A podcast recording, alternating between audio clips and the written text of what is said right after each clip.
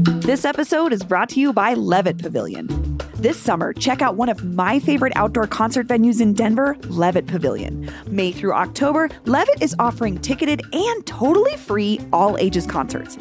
I feel like we just go to anything that's free because it's like the kids can be at the show and it's people aren't weird about it and you can like bring a picnic. It's awesome. Some of the free shows this season include Iskali, Melvin Seals, Warren Treaty, Sunny War, Charlie Tuna, and more. To RSVP for free shows and buy tickets, plus see the full concert schedule, go to levittdenver.org. That's levittdenver.org.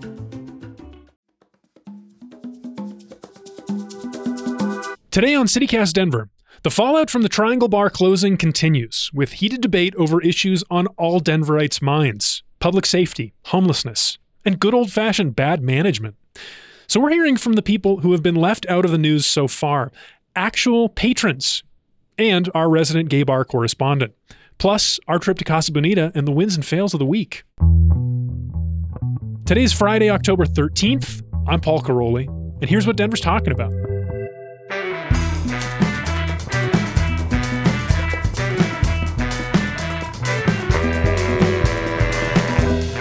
Welcome back to CityCast Denver, the show about the city that has inspired something truly unique and beautiful this week the cowboy croc. Huh? Oh, this was very hot on the show. Did you see this photo? I did. So the, it's the hybrid of a cowboy boot and a croc. A cowboy boot made out of the signature croc foam. Bree, it's dropping October 23rd, $120 You a pair. know, well, my opinions have changed on crocs because I have a two-year-old. And Really? Okay. Yeah, you can put it in the dishwasher. Oh, that's cool. So if you have a kid, kids are gross, and so I can wash his. Sh- it's the easiest thing. All that to say, I wouldn't put him in a croc cowboy boot though, because that's a whole other. That just seems like a sweaty boot. yeah. No, You, Peyton- Peyton isn't our, res- mouthing. our It's newsletter so editor. cute, I kind of like it too. I'm like, maybe that would be fun to wear. It's it's it's it's too sassy for me. I have never seen you in Western wear, Keith, but this might be. No, that is that is a sassy. Charles white, will be like, "Please get out of my home." That's a sassy white girl boot. I'm not about that. All right. So okay, I get it. I get it. um, Bree is, of course, here. Uh, it's Friday, Hi. 5280 Magazine. That's where we're at. Um, and you heard his voice. Uh, I'll introduce him. He's a great returning guest. He's the creative director for the Sie Film Center. Uh, might I call him our gay bar and film correspondent? hey. Sure, why not?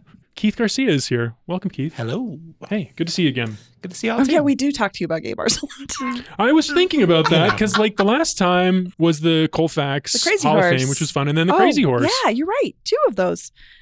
Look at you. Just, I mean, you know, gay bars are part of being gay, it's and It- that's perhaps And what that's we're what we're going to talk about today. tell us, tell us more, in Keith. certain terms. Um, actually, yeah. I mean that that is our big topic. Why don't we just get into it? Um, Google the Cowboy Croc if you haven't seen it. Uh, but but for months we've been talking about Mayor Mike Johnston, how he is really focusing on one issue right now. Just now as he's gotten into office, uh, homelessness, and that's because it's on the rise. Um, but it's also breaking everyone's brains. There was this one situation recently that Bree and I discussed on the show on Tuesday around a bar, the Triangle Bar. This gay bar with deep roots. It's not the same business. It's there was a Triangle Bar in the 70s and 80s. Yeah, I want to get into the, own- deep roots thing we're with we Keith minute. barely scratched the surface on Tuesday. We're talking about it again. We got the real story, I think, thanks to our listeners, um, and we're going to hear more from from from Keith um, in a second. I was like, Keith, Paul and I, two straights talking about this. Please come on the show. and also, our, I, you said our wonderful listeners shared so much yes. fascinating information. Yes, it's a whole different thing. I, It really I was is. wrong. We were wrong about some things. We were right about some things that we didn't even understand. I think. Anyway, Keith, um, what's your relationship with Triangle Bar? Um, as I mean, as a general customer, my relationship with bars is that you know I don't really drink, so I'm not going to bars for that reason.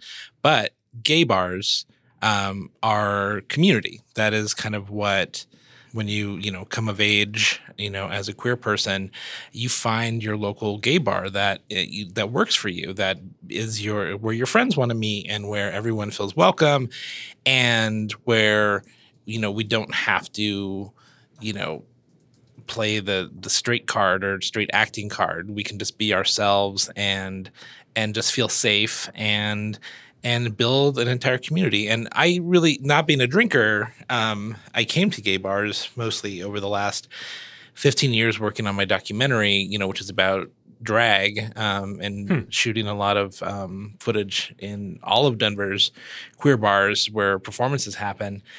And um, I came to learn a lot about um, management and you know working with people who were the you know the hired guests at the time or the employees some of them you know being employees of those establishments. And hearing the, the ups and downs and the ins and outs of how these gay bars work and the, all the gossip and tea and everything. And um, when this triangle story you know, blew up this last week, it was like, oh, well, I already had like whole carafes of tea waiting to be well, let's to hear about. So it sounds like you're maybe more on Bree's side of things of suspecting the owner, Scott Coors, his explanation for why the bar is closing, which was these homeless encampments are growing, uh, mm-hmm. especially after COVID. It's been you too much. Sus- People don't want to come you anymore. You're suspicious I, of that. It, it, like you know the cause being homeless and can't, and then I immediately knew that that was like incorrect. I was like, nope. Yeah. There's a million other reasons that precede homeless encampments for why the triangle failed. Well, maybe we could uh, get into some of these listener yeah. uh, voicemails and emails, and we can we can hear um, a little bit more about what you were thinking, Keith. Um, so this one comes to us from Tyler. Hey, I'm Tyler. I live in Lakewood. And um, I had uh, some thoughts about Triangle Bar closing. Um, I uh, moved here a couple of years ago as a queer person, and I really, like, I had heard the history, and I really tried to like Triangle Bar, but every time I went in there, it kind of just felt like it was a space for, like, rich, pretty money gays and us weirdos weren't necessarily so wanted. And uh, yeah, I don't know. Like it, I was spending my weekend with a bunch of the weirdo gay activists, and uh, there was a lot of like rolling eyes at that exp- at the explanation of the unhoused people. Uh, so that's my two cents. Thanks for all you do. I really love listening to y'all. So I want to. I think he said rich, pretty gays. Was that the way he sort of described it? And what did what did you think about that Descri- characterization of the of this bar's clientele in particular, Keith? Because that struck me. Well, and here's the thing, and I'm gonna I have to speak kind of carefully on some aspect because I do know people who do work at Triangle. Sure. every bar in town, every queer bar in town, um, and I find the situation completely unfortunate for Triangle. But I I'm, always just trying to step aside from what's going to make it sound like my friends who work there are part of the problem, you know, things like right. that. When I know that, as any of us that get into a job where we're like, well, management is this way, and I need this job, and I can float through in this capacity and do my job well. And just have to kind of close my eyes a little bit to yeah things you can't control or exactly. When, um, and when everyone makes that choice at the same time, it creates this broader mm-hmm. thing. Exactly. And so I I will say like Triangle I did not choose to not go there over the last few months. Um, I was a frequent you know visitor when it first reopened and uh, for the last couple of years and you know coming out of the pandemic and everything like that um, but i do there were definitely some management changes some choices of directions for uh, what kinds of shows and entertainment they were having there and who was DJing there and who just all sorts of stuff that was pointing to one person's decision um, coming in and changing that. And it really did. If this if this person came there in, within the last you know six seven months, of course this is what they saw because that was the idea of what it was kind of populating was definitely pretty rich white gays. So and that's the vibe that's the what it couple became. Of months it became yeah. the vibe versus like maybe I because I feel like they did have some drag drag did they do drag trivia there they i mean they they did Prior. every everything under the sun you know drag trivia um you know just general drag shows they hosted a lot of really great world-class djs um, and would have dance parties on the weekends and all sorts of stuff the, the, their pride events prior to this year's were top notch and like really great and fun and like community boosting. Um, I That's always, that Coors money we talked about on Tuesday, I bet. Well, Wanna- well, but I mean, that's, that's, the owner that we've kind of been leaving on the sidelines until now, but he's a big part of this. Scott Coors, he's the owner of the Yeah, building. he's the guy who made the decision to close. exactly. Mhm. And then as management comes in, his management style comes in more a few months ago, which is really what I had heard was the problem.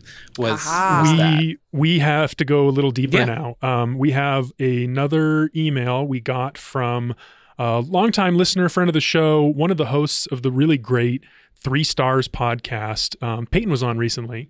Uh, So Oh. go listen to that episode of Three Stars. Um, anyway, our friend Brad, uh, he tells us you're right to suspect something deeper in the Triangle Bar closing. A former man, Brad's in the service industry, Been in long, long time, timer, yeah. worked at the airport. Anyway, he says a former manager when I worked at the airport was the GM slash managing partner of Triangle, along with his husband, and they were the ones who were ousted a few months ago. As I understand it, Triangle wasn't doing the number Scott Coors wanted, and so he fired Sean and Roger. Lots of drama, but I heard they were partying too much and they weren't running it well enough.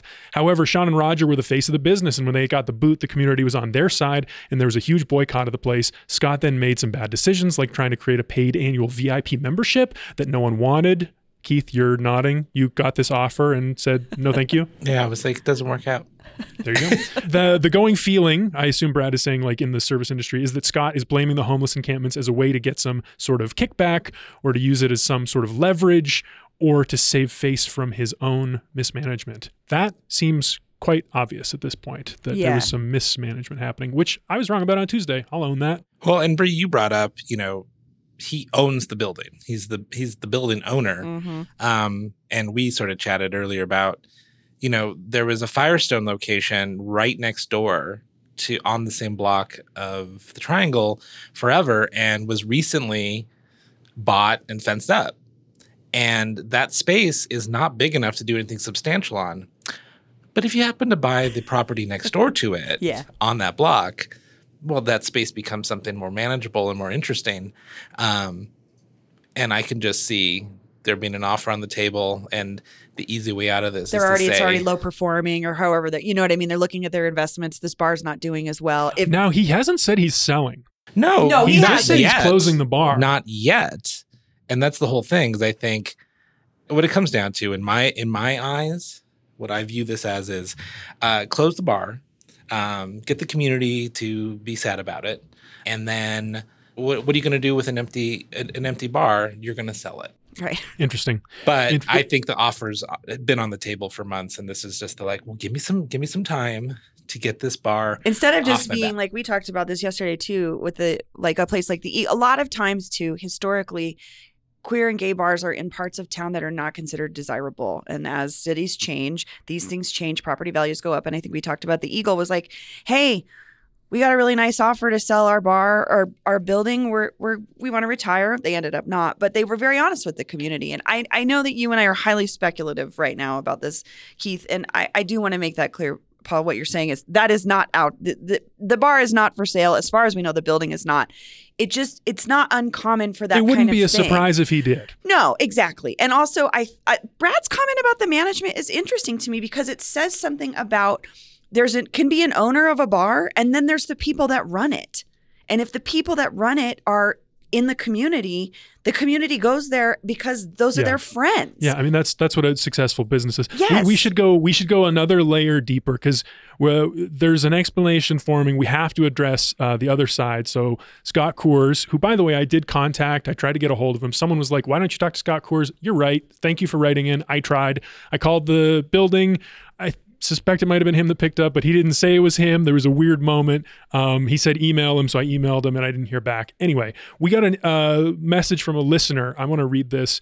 Um, Longtime listener Ryan here from Central Park. Just some thoughts on the story about Triangle closing. As someone who lived across the street from Coors Field t- for two years, which interesting connection that Coors Field, the Coors family on the mm, other side of the mm-hmm. same neighborhood, mm-hmm. has been one of the forces of development and change, mm-hmm. pushing up against the very same squalor that defined it before and was anyway. Anyway, very interesting. Hey, there's a reason we're talking about it. Um, they write, uh, I can understand some challenges of the relationship between local businesses and unhoused folks. I used to frequent the Triangle, and I can say without a doubt the situation around that bar was unsafe, and the reason my friends and I stopped going there. We, we were often heckled while walking in and out of the venue, including slurs. This is not the same experience I had around other encampments where, near where I lived by Coors Field, where folks are polite and do not harass passerbys. So I'm not sure if that's the true situation for everyone, but I do know anecdotally that was 100% the reason we stopped going. And I don't know about you all, that sounds real to me. You know, Scott Coors says those old managers weren't making the number he wanted. That's another way of saying people had stopped coming as much. As someone who used to go frequently, my not going in the last, you know, since the management change has to do with the offerings of entertainment. Um, there was just no shows or anything that I really wanted to go to. And if there was, I had friends that would do you know, trivia nights or, you know, VJ nights or like whatever, I would go and I would support that. It, there would also be just like 10 other people there, but I would go to support that. And all these times I would go in the last few months, not once was any encampment or any unhoused person or anything a, a, factor for me to turn around and go, or anything that caught me off guard. I'm downtown. And I'm like, Yeah. I just like, I'm smiling because this is like not, I, I, I'm not undermining Ryan's experience. No, exactly. That's, another thing it- too. If you feel for sure. unsafe, you feel unsafe, and no That one should no one should be heckled or slurs But in the them. two decades, I've been going to weird parts of downtown and been around all kinds of people. I've, I just, it doesn't feel like a real reason to close or play. We were talking about the wave was down there. I mean, there were all. I think it is I real just- though, because some people feel differently. Some people have different Yeah. risk perceptions, is another way of saying this than you two do. You're talking about your own experiences. Right. And I'm not but- undermining that person's experience. I just also experienced something different downtown. Yeah. But in the aggregate, though, because there are a lot of people like Ryan, that means a business like the Triangle makes less money. Mm. And that's what these business owners are talking about. They're not talking about, I don't think they're like, it's not an ad hominem attack. It's not like this person who's experiencing homelessness has d- decided to close my business by menacing my customers. No one's saying that. They're saying, I'm losing business. And it's, it's, I've noticed that it correlates with this broader situation. Now, is he not also looking within himself to see that he is creating an atmosphere that's like not cool to be at, like not a good bar? Sounds like absolutely yes.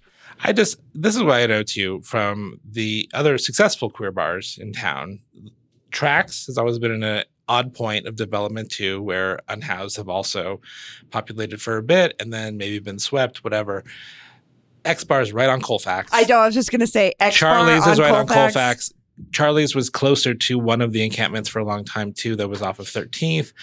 Um, and though I I know I've been at X Bar when I've been just some rando drunk person yells a slur or something on Colfax, but that's just once again we're in the city, and Yeah, this is I feel 2023 dealing with drunk people and whatever. This is to me It- why it- it, just it doesn't, doesn't- hold up as a business problem because it is so. It's you are in a city. This Yeah. happens everywhere. There were a lot of people who wrote in to share similar experiences of like, hey, there are other gay bars that have this same exact situation and are doing great. Right. So Right. it's clearly not that. Anyway, one more listener comment and then we, we can move on. Um, Lisa D writes On the subject of Coors and boycotts, when Scott Coors was there, it would have been in the early 90s. And I think she's talking about the old Triangle Bar back when it was like, it was one of those seedy places. That's another thing I learned. Like, it was kind of like a off, like, it was like Well, a I- countercultural, like, I, 70s. I and would 80s. not say s- seedy. Yeah. Seedy is an odd word for. Uh, Mm, yeah, I don't no longer like that. Go on.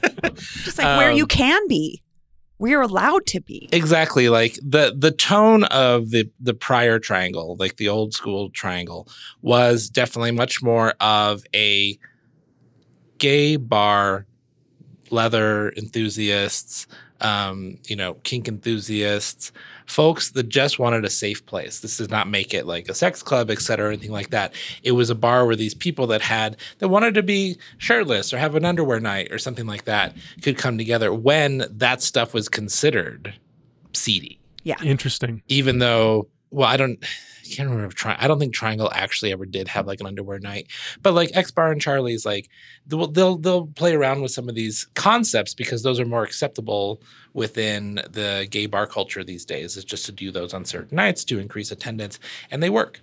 Huh. Um, but yeah, the the prior Triangle was great for many years because it was a gay bar. If you were gay and that was your scene, you went there. Yeah. And that was safe, and that was a, a perfect place for you to go.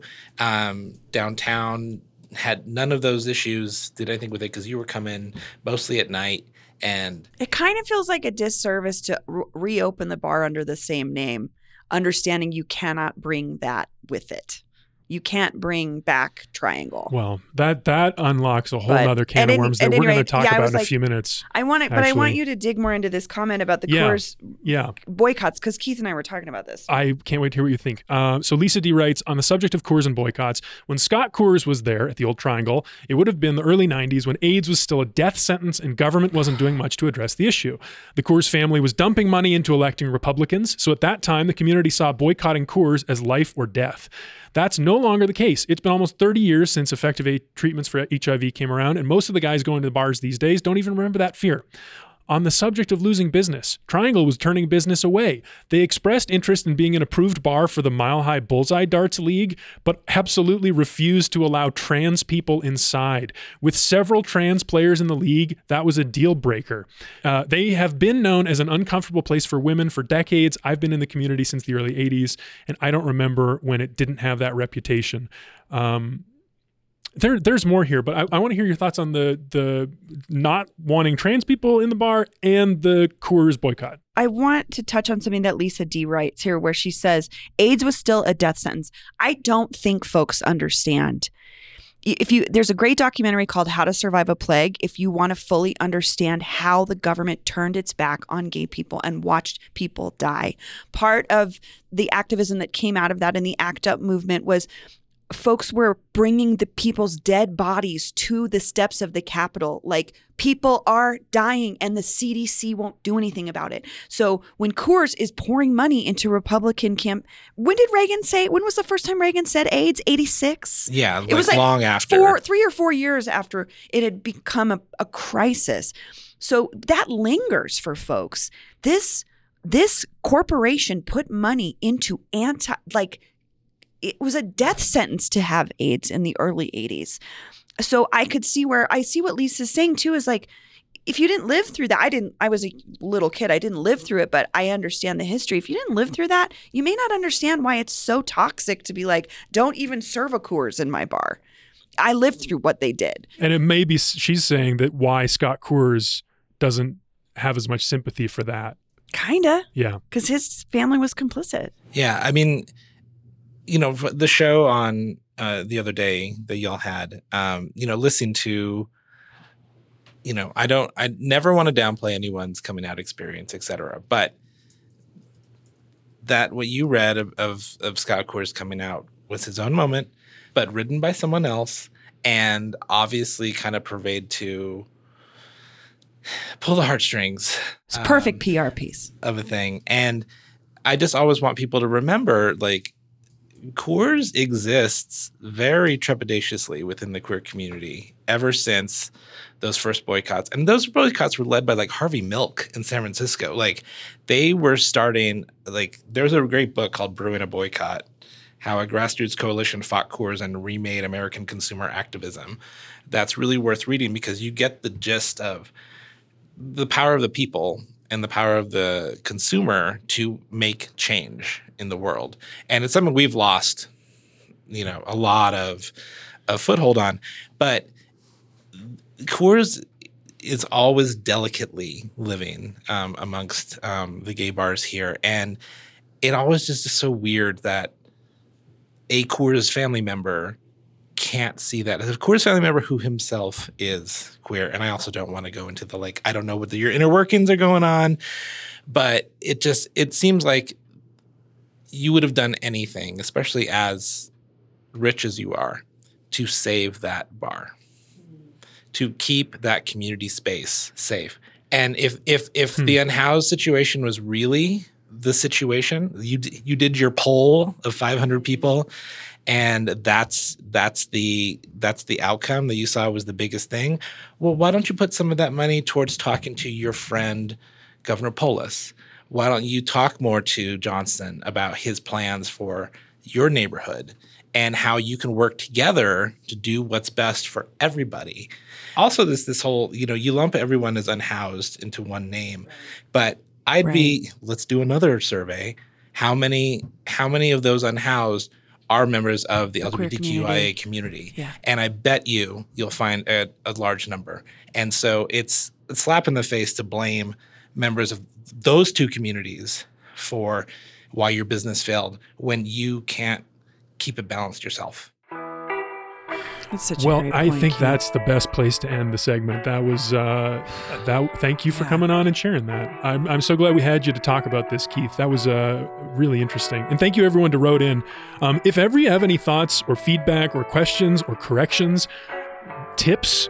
I have talked to some people who have shared some like really juicy tips this week. Please keep doing that, everybody, because that makes the show better for everyone. Call in. Uh, the number is 720-500-5418. The uh, the feedback hotline is 720-500-5418. We're going to go to a quick break and we'll be back with something else. Casa Bonita. This episode is brought to you by the Colorado Wine Board. Because the wine community here is like surprisingly robust. I mean, think about Bigsby's Folly and Infinite Monkey Theorem here in Denver alone, and there are urban wineries all across the Front Range. Then there's the Western Slope, Paonia, I mean, Palisade. Hello, Palisade Wine, are you kidding me? It didn't used to really be a thing, but from what I hear, it's very much a thing now. There are more than 165 wineries across Colorado to explore, and they produce all sorts of wine that reflect our unique culture and climate. So finding a label that you're going to love is easy, no matter where your adventure takes you. Discover it for yourself and support local winemakers at coloradowine.com. That's coloradowine.com. All right, and we're back. Uh, we got a we're gonna do a segment here just because I think people want to know, honestly. and um, Keith, I don't know how many. I don't know when you if you noticed uh, when you walked in how many people in the room have Casa Bonita t-shirts on. What? What? oh, oh my god! Oh, Olivia's got hers in her bag. we the went. tag is still on. Oh yeah. We uh, we went to Casa Bonita last night. How do you feel about that? Um, It's Bruce's I'm, second I'm time. still waiting for my damn I know. invitation I'm from those email Keith. lists. I haven't put three addresses into that email list, and not one of them is hit yet. But are y'all feeling okay? That is a, a- an honest question. Like Yeah. food, food wise. I woke up thinking about it, Okay. but I'm kind. I'm fine. Okay, I'm fine. The I'm food was fine. yeah, the food was fine. It's definitely diff- it's it's not going to make you sick. No, and I- that's I it's mean, not. and that's, That's- a plus. And I'm always was one It's of those people too who like. I still ordered food and ate every time I, I know went there. you and I were both like, we don't Really? think the food's that bad. Yeah. I thought the food last night. Now I have a whole list of uh, gripes and uh, gripes and shout outs and just like things I, I- noticed that I, a though? year ago would have been huge scoops. But Real yeah, quick, I just want to acknowledge OG Denver. It's like Keith, I'm sorry that you haven't got the Oh, invite. I don't understand how it works. Yeah, I don't need. I signed up a We minute and a half after it went live, and Right. the way we got access. eh, This is something else people should know. We didn't get any hookup. No. that has never happened. No. We've never had a person. We don't know any. We don't know enough people. I would love to know someone like this. If you are this person, reach out. But we didn't have that. Um, our colleague Lizzie got picked, and uh, her she wanted to take her parents, and then she had some extra spots and invited us. And she invited us, so that's how we got there. Huge, huge shout out to them. We had a nice time last night with them. Woo! So we you've you've gripes and Yeah, you want to hear them? Yeah. because you've been before. Um, The charade of an ordering system at the beginning, it doesn't make any sense. It's all anachronistic. It's like Chipotle esque. It's like they're they're making the plates, but you're not interacting with them. You don't have a platter. But I think it's just transparency here, Paul. Remember, Pay and I were I talking like that about part. this. When you're there previously, they made food and it literally shot out of a hole in the wall. And which was and you didn't see any Which of was the weird. inner workings of it. So I think that was um, the chef's point. It's still weird now in a different way. It's weird that you have to go to a window and make give your order yeah, when you're buying your ticket. And then our food was on our table when we showed up. I don't know if you noticed that. No, I but that was brought it. like, I had to oh, carry oh, carry you it. brought it? Oh, thank you. I didn't notice. Paul missed me carrying our food. All right. I o- my childhood was only ruined twice before we sat down now. So I had three, but that was I can't knock them on that because you did it. Thank you for doing that. You're welcome. You didn't even tip her. Cliff divers too good looking. Whole other story. Cliff Too- divers too too, good good looking. They're too good looking. They're too good at diving. It's like this is not the Casa Bonita, my man. You're not. You're nitpicking things that were not wrong. no, these things are nice. Keith, let me just tell you. I had a great time. when we go, if I get if I get a pick, if I get an email, I will take you. Vice versa. When we go, it is just better. It's the same. It's it is so the good. same. It is just nicer, cleaner, cooler. Light the lighting is amazing. There's fog machines. It's amazing. So I'm just I'm just uh, I'm just saying it's still it's fantastic. Let me say, Were, were you intimidated by these divers? Maybe. hey, They maybe, were- they were- maybe. I mean, they weren't hot, but they were good looking. they were very good looking. They're high schoolers, right? No, No, no, they're they're, not high schoolers. They used to be. Used to be high schoolers. Yeah. I think now they've they've. No, they're- They've really. Here's a here's a uh, congrats for me. Um, they're spending money in the right place at this place. It's Yeah. not on the food. The food is like humble. It's, fine. very good. It's humble. It's not splashy. The money is going to people. They had like a full band playing just on the street. Yeah. They had these all these cliff divers, all these shows. The magic show Oh my God. was incredible. Sorcerer! Incredible. Very Incredible. gay undertones. Can't wait. Oh, it's so good. Um, Magic shows. You can't take any pictures or video of the magic show. I get now why. It's too magic. it's it's You can't so reveal good. it. It's so good. There's com- people sitting in the caves too. I'll tell you that, Keith. You know how The usually. caves I wanted to ask about. What would you have done with the caves? I mean, Who wants to dine back I there? don't know. I kind of wondered that because you know when you would go and there was like no one, there wasn't even a server in a cave. You couldn't find a person down there. Now they actually seat people down there again. You know, last time I went pre Pandemic. pandemic, there were people Were eating there? in the cave. Really? We went on I like a Friday afternoon at like three, and there were people in there. Huh. It's still t- kind of cold. It's kind of dank. I- don't know if I would love to sit down there. I don't know what you do with it though. If you're Matt and Trey and you're looking at the caves, like they must know that's not a fun place to eat dinner. Like you yeah, want to be but be it's by still the weird and cool and creepy, and they they enhance the sound down there. There's like dynamite that blows up, and Yeah. like it's still oh cool. god, it was good. Yeah, it was good. The lighting is another highlight.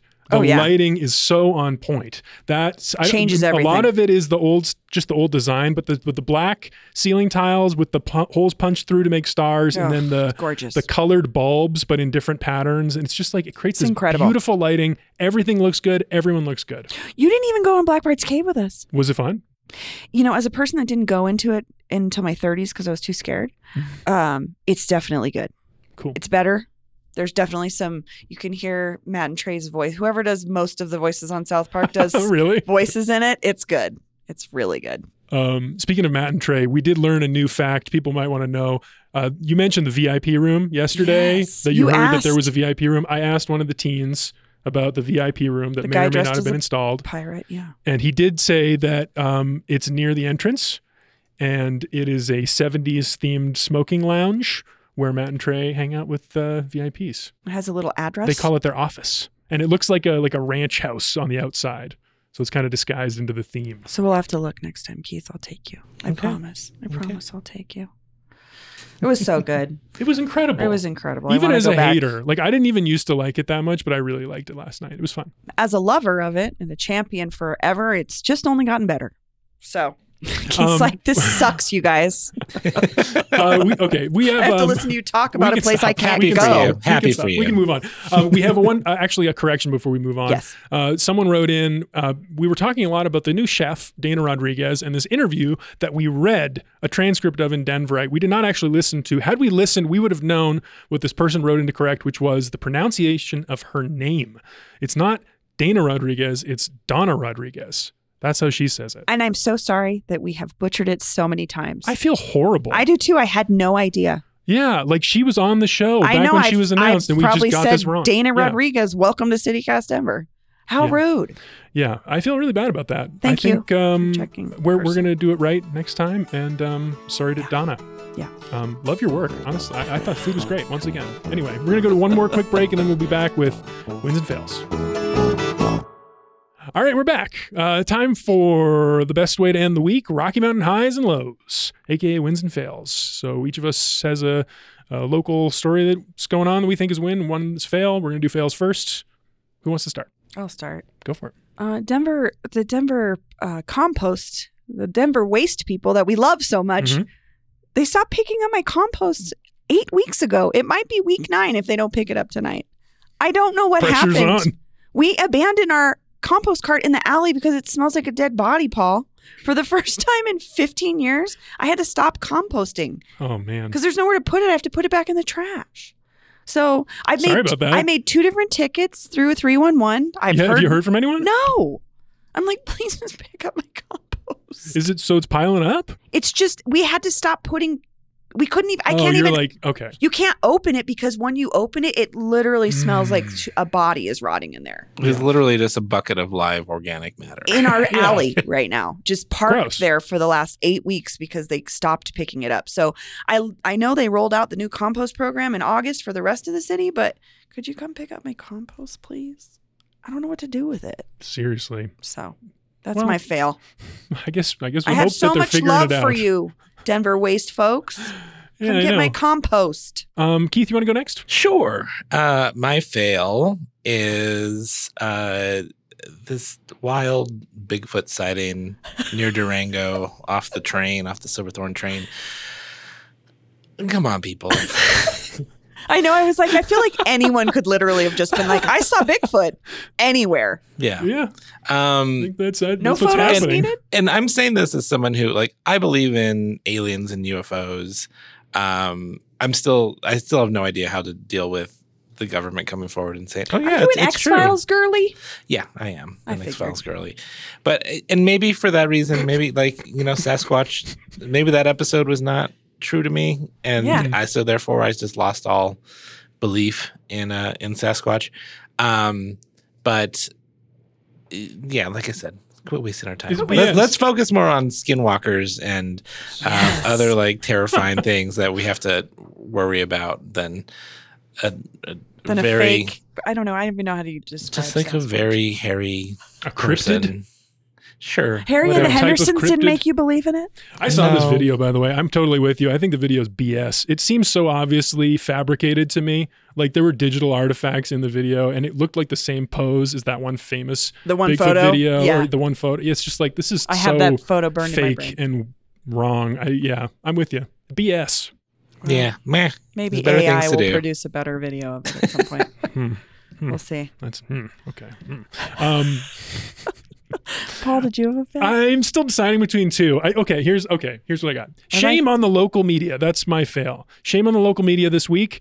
Um, but uh, it's because of the all the coverage of uh, Lauren Boebert's divorce, oh my god! which was such a flimsy excuse to get her name in the title of your I thing. Click, like we are going to do for this episode now. We are not. But the fact that so many I was- other I- people, no. I, I have a Boebert opinions, but I don't need. What to are your share. Boebert opinions? It's you weren't on the Boebert I know, show that I it's learned how much the- people want to hear about her and No, think about I don't all want the to. time. I don't want to take up any more time with Boebert Why not? because People want to know. Because Although it's funny, I listened to um, a drag podcast from two like uh, RuPaul performers, um, Trixie and uh, Katya, Oh yeah. and uh, they have a podcast. And their latest episode, they were discussing the the Beetlejuice incident. The Boebert thing. but yeah. in a way where they both kind of only slightly knew who Lauren Boebert was. Like they'd kind of Really? heard like that she was this awful, like, you know, political person. But it was like a telephone game of the story of the Beetlejuice night because it made it sound like what they heard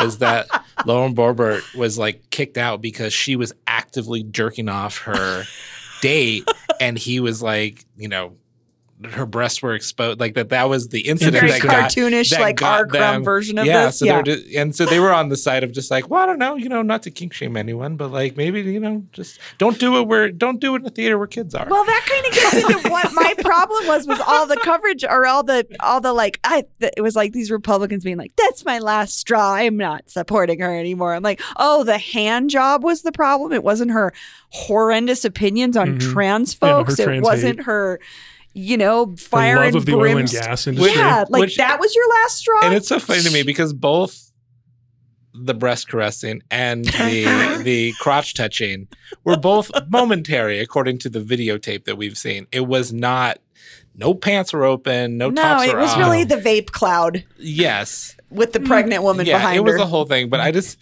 it it it it actually entertains me to no end that that other people's perceptions outside of you know we saw it on the local news a million times, and uh, the rest of the world may have It's seen a little bit. why bits, are we but, talking but about that the legend is that, That she she, just, just like full on going just, like, to town? yeah, in the middle of a of a th- you know Alanis Morissette style, just going out there. Is that an urban legend that that part of the song is about Dave Coulier? I wouldn't say it's an urban legend. I think it's kind It's of real? mostly a fact. Okay. hmm Dave Coulier, famous star of 90s sitcom Uncle Joey. Full House. Maybe Cut the it guy that was getting his DS by Alanis Morissette in a movie theater. All right, let's move on. Um, let's. Uh, that was my fail. a brain breaking fail Oh, on Lauren jeez. Boebert, uh, who might be in the title. wins. Time for wins. Um, I'll go. go for it, Keith. Um, you know, my my regular job is as artistic director at the Sie Film Center, and um, we are in the midst of our big party about to happen, which is the 46th Denver Film Festival. 46? 46. I'm as old as the festival. That's how I Wow, keep time girlfriend. with that. Um, our 46th Denver Film Festival coming up November 3rd through the 12th, and any movie theater, any film festival, all these all these organizations, like we've had a time the last few years, you know, making our way through the pandemic, um, reemerging amid, you know, I mean the pandemic's not over, but uh, the continued Trying to be in the business. trying to be in this business that that together. was really and i mean this is a longer story like th- our business was entirely changed like forever like so many aspects of it um by by the pandemic and one of those things that we've at denver film had a really great year on is that we've seen audiences coming back and coming back and coming back and we're able to kind of like go back to our attendance numbers um which is very important for an organization like ours that is funded by SCFD. Uh, by the way, props to SCFD for keeping us chugging along as a nonprofit organization. Uh, but we announced the schedule and put tickets on sale for the Denver Film Festival this last week and have been met with a bunch of shows selling out and just tickets moving like crazy. And to me, uh, that's a big win is that yes. people are interested again in films and film festivals and showing up to uh, to attend and it just it puts some relief on my end that it's not all dire you No, know, people wanna see- world. Good film. exactly and also i mean there's there's still the balance we we are you know every day looking at this SAG-AFTRA you know Oh, the strikes. strike Mhm. um, against the studios because that ultimately will affect anything we see coming out next year or the That's a possibility that we may not see a lot coming out because no movies are in production right now. Hmm. Um, Hmm. Everything's dead. So- Well, Keith with a promo for the festival, and then a, a I guess a, some sort of uh, Epic bummer. epic bummer but why it's so important that we're all going to go enjoy this one No, last cool, film though. Festival if you- before movies die forever. I mean, also, it's a really fun festival. no, it, it never- really I'm- is. I mean, it's it's it's very large. enjoy it. Like I always say, we always have like 175 movies that include some short films. Um, it, there is something there for everybody. So just pick up a guide, go online to denverfilm.org. Um, you will find one movie that You- you really want to see. You know what's there for me? This What? one actually already sold out. Mhm. But the new Miyazaki movie that you all are Mhm. showing at the Denver Botanic Gardens. What? What a great pair up. Where? And it's already And- sold. It's on standby. Yep, and I should I should always know because people get excited when we're showing a movie at the Botanic Gardens. It's not in the gardens. We're not putting up a screen amidst. it's in everything. their facility. Yeah, they have They're not like set up a situation space. like that yet, but their their newer building that has a really oh, great nice new building. Yeah. theater inside. Um, I didn't know that. yeah, there's a like a nearly 300 seat theater inside. Um, nice. we did the Denver Silent Film Festival there last year, um, and it was really nice. It's a great theater space, and they show a lot of like nature documentaries and things like that. But this is a a fun way also to see movies in some non-traditional spaces. That's what I also Mhm. like about the film festival. Exactly, and you're part of the Denver Botanic Gardens. I don't know if they will have their hours where you can go in um, still at that point, but um, yeah. And just for, for those who are disappointed, um, we will be opening the new Miyazaki at the Sie Film Center. Oh, Afterwards, Okay, if you Okay. can't get in because it's on to standby. know. Good to know. Good to okay. know. Thank you, Keith. That's one where I can be like, we sold it out. So, but there are lots of disappointed people, and just know you don't have to be disappointed. Come December eighth when we will play it at the Sie Film Center. So, Hell yeah. Hot tip. the Thanks, Boy and the Heron is the name of that movie. Um, I'll go next and you can wrap us up, Bree. 'Kay. My big win this week is for Walmart heir Rob Walton because he has announced, uh, according to NFL.com, that he is selling down his ownership stake in the Broncos to his son in law, Greg Penner. Um, so this is a big win because that's just like obviously the right choice. You can't run away from this dumpster fire of a team fast enough. They are so bad. Um, I promise it's the last time I'm going to talk about this team because they're not even worth it. But last week they lost to, uh, to a team that had been like the subject of off-season trash talk, like really off, like out of pocket trash talk. Um, and I'm saying that in the Gen Z way. I saw that that's a phrase that's just been in my head. We're gonna have to ask People are- Olivia anyway. about that. They're just terrible. They're so bad. Uh, they're playing Taylor Swift's team tonight. I'm sure they lost. People will be hearing this after the game happened. Um, but I'm, I think this is going to be the last one I watch. Most of us will just be watching to see if we can see T Swift in the Yeah. box Heck yeah. It's With- like the most fun thing with ever. what's his name's mom. Was the game last night? Uh, yeah, Thursday night. Thursday night. Okay, Oh, okay. Um, so anyway, big win to uh, Walmart heir Rob Walton for uh, because you know what the Waltons making the correct choice. Uh, the rich, some of the richest people in the world need wins right now. Uh, okay, Go ahead, Bree. Your turn. Uh, local hardcore band FAIM is um, calling it quits and doing their final concert. What I respect about this is they quit when they were done. I think a lot of artists and bands just play for way too long. They don't like each other. Things get not, music gets worse. And you just like, I just admire it when an artist or a group of artists can go, you know what? This iteration of us is over. And I just really respected that. And I just want to give a shout out to FAIM. I'm not the hardcore. hardcore music? Yeah.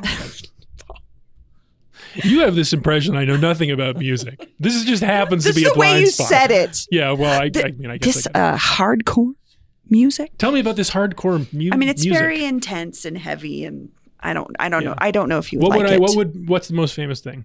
oh gosh, I don't know if there's any famous hardcore bands. I feel like who's at the beginning of that? I don't know, TSOL or something. Um, but I, I guess I, all that, regardless of the musical style, I'm just saying. I think some, especially local bands, sometimes I'm like, why are you all still playing together? Hmm. This is not entertaining for anyone anymore.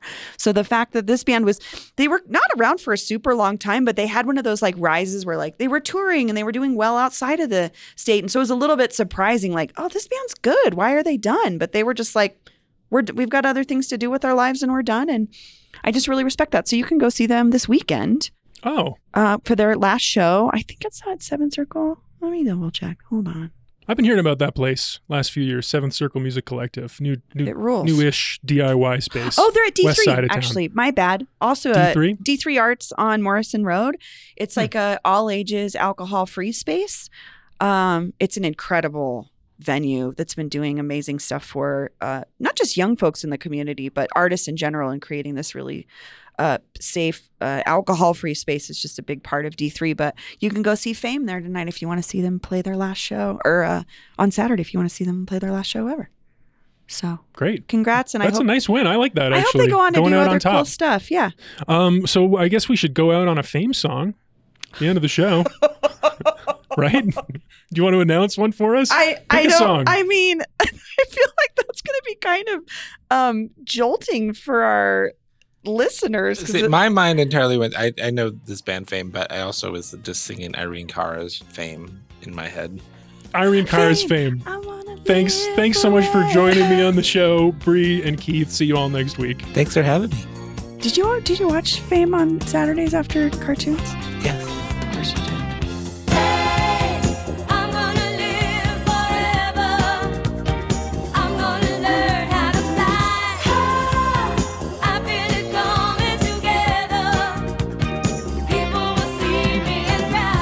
That's all for today here on CityCast Denver. Our producers this week were me, Paul Karolyi, and Olivia Jewel Love.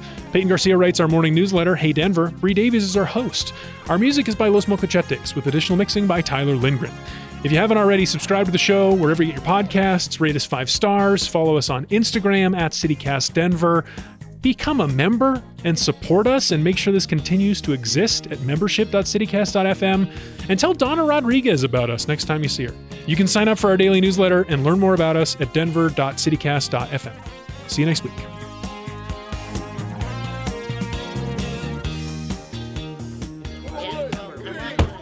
Aw, the Denver Broncos. I think owning the Denver Broncos is pretty good. Yeah, yeah. Well, explain to me why it isn't. Hmm, you just don't understand football, March.